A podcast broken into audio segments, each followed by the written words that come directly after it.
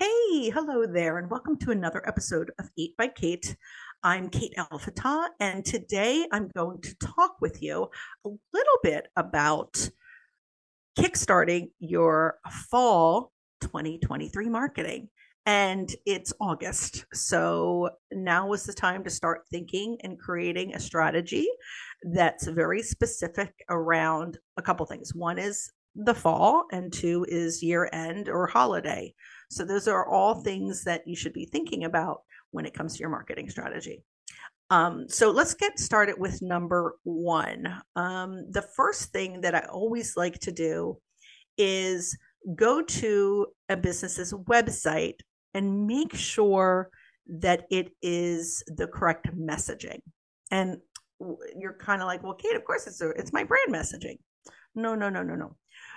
At times during the year, focuses for businesses change. And that could look like, um, well, we're struggling. And so we haven't met our first and second sales goals. So now we need to really lean into the sales piece to maybe a certain product or service to get us there. So that messaging should look like that on your homepage, and you should be able to refocus your messaging to be the messaging that you need now, not overall, not like, hey, who is my business? But believe it or not, people are going to websites now. They're going to that homepage or to that landing page, because you could also do this in a landing page that is very specific messaging around a certain problem or something you're solving. So now is the time for you to take a look at the website. I can't tell you how many times we've had conversations with people where they don't even have offer a service that is on their website still, or they haven't added or updated the service with what you really get or a product. Um, it's an old image. It doesn't have the right you know packaging any longer. It happens all the time. I will be honest it even happens in my own business. So you want to take a look at your website. That is the very first thing that you should do for the fall figure out what needs to be adjusted updated and also that the messaging is clear for what you want in the next five months okay that's number one Number two is not only are you doing that refresh for your website, you should be looking at your social media as well. Go out there, look at your social media. You could even adjust the creatives on your social media to have more of an autumn or fall like feeling. We actually have clients that adjust their logos to have a fall like feeling to them. Um, so that's super easy to do um, you should you could i mean there's so much you could do here um, to go ahead and give your social media refresh but you also want to make sure that that messaging on your social media in your bios in your descriptions if you haven't updated that Linktree in a while i can't tell how many times i go to people's Linktrees on instagram or somewhere else and i see broken links or things that have expired um, so make sure that you do that okay that's number two number three is creating a content calendar. So, I mean, you're th- that is always going to be on a list of mine. Creating the calendar itself around the content that it is that you're going to be creating. And when I say content, I don't just mean social media content. I'm talking about email content. I'm talking about blog content. I'm talking about possible website content. Whatever it looks like, if it's content driven in any way, it should be on a calendar so that you can see what it is that you're doing and how it all works together. You know, you're posting a blog, how can you take that blog and recycle it into social content and get that going? And that content should also have um, a feel to the season itself and understanding what your audience feels of this season and this time of year because it does matter. So when you're creating that content, you want to structure think about holidays, think about fun things that you could be doing um, within that content. If you're um, like someone like me in the Northeast, the leaves are changing. It's so beautiful um, to, to be able to connect with your audience that also lives in the Northeast and talk about those things and get engagement in that way. But this is all stuff that should be outlined on your marketing calendar. So that's number three. Number four, now is the time to review your email statistics. So, your email marketing statistics with whatever platform you're using, I don't care what platform, but if you are sending emails on a regular, which you should be, um, you should be able to really lean into those statistics because what you think is great may not be. And I will tell you a lot of times it's not. So eh, there's two pieces to this, though. The first piece is the audience. So if your open and click through rates aren't great, don't always blame the email content. It could be that your audience is not great. And that means where did you get that list build? How are you growing your list? Are these people really interested in you anymore? Um, I always say if they have not engaged with an email in a year, get rid of them. Some people even say six months, get rid of them. Um, completely up to you, but now's the time to look at those numbers. If you have a great open rate and click through rate, start leaning into what's really working well. So if you know that you have emails that are talking about something very specific, maybe you can speak about something similar, but maybe even give it more of an autumn, fall, end of year feel. Um, so that's something you can lean into. But please review your email statistics because I see people that are just sending emails and they're not doing anything and they're really putting forth all this effort and energy and it's really not giving them much in return. So now is the time to really, really look at your email statistics. Um, number five, create content for the season. I spoke about this a little bit before when I talked about um, creating a content calendar. But the content that you're creating should be or feel seasonal in a sense. And that's seasonal does not mean you have to talk about the leaves changing. Seasonal fall could mean something cozy, right? You get a cozy feeling this time of year, a warm feeling. Also, holidays. We have a ton. We have Halloween, we have Thanksgiving, we have Christmas. There's all these really large holidays this time of year. And then there's always those fun holidays. But there should be something that you could definitely lean into when it comes to your content creation that is really um, fall centered or um, and this could be a feeling. It doesn't have to be a, a, a, literal term of like a pumpkin right? But it could be a feeling or a sense.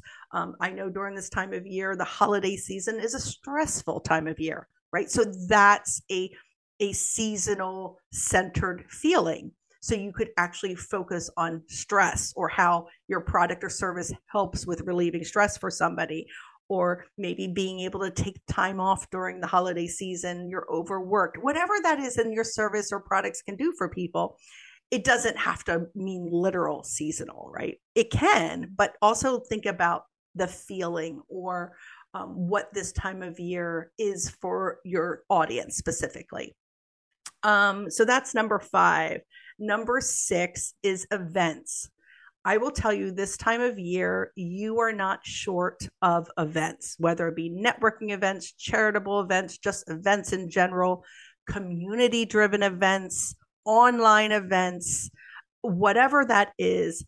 What a great time for you to participate in seasonal based events or time of year specific events. There are so many charitable organizations this time of year that are gearing up, that are looking for help and assistance, whether that be financial or time and um, whatever you can give. This is a great opportunity to get your business out there. And not only that, but it's going to make you feel good too this time of year. It's going to breathe a lot of life into you when you can give, right? Um, but also, there's a lot of um, other events that are out there, community driven events in general um, that you could participate in or be a part of. Um, you know, it, it could be anything. There are so many events. I, am sure you're a part of a Facebook group that um, is a local community group where they're posting events all the time. This time of year, you're going to see that skyrocket. Okay. Um, that's number six. Number seven is education believe it or not, a lot of people think that after Christmas and after the new year, um, people get really super energized to do um, to to better themselves, and that is true. But they're also exhausted. And now, obviously, if you're in weight loss and some of these other things in fitness and you want to get your body back, that's obviously a big time of year for things like that. But when it comes to business and other avenues, this time of year post summer is a really great way to do educational workshops or webinars to talk about your product or services because people feel really energized after the summer. They're ready to kick ass.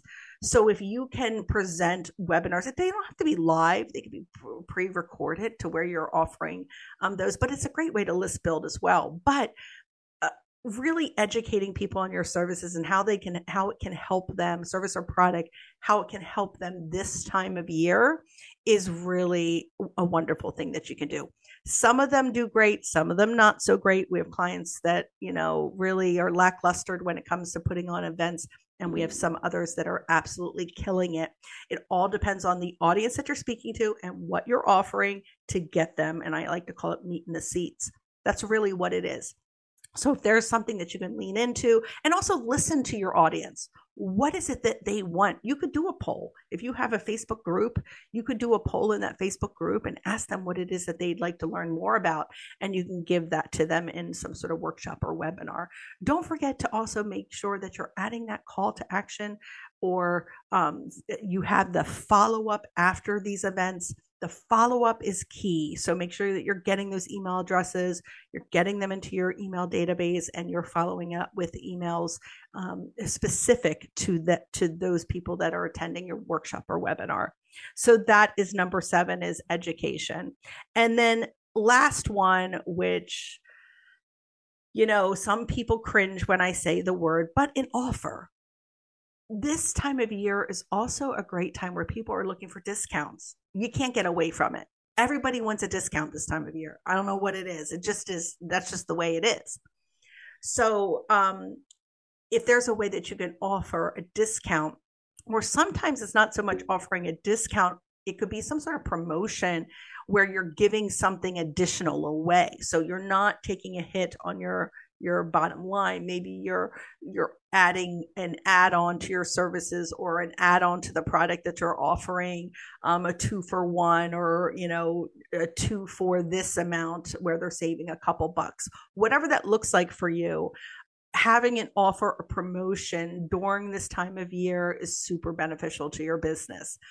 I'm not a huge offer person as far as um, giving it away, but if you can really fine tune what that offer looks like so that it's super enticing, but doesn't cheapen anything, right? We don't want to cheapen anything, but people do like offers and discounts this time of year and they actually expect it.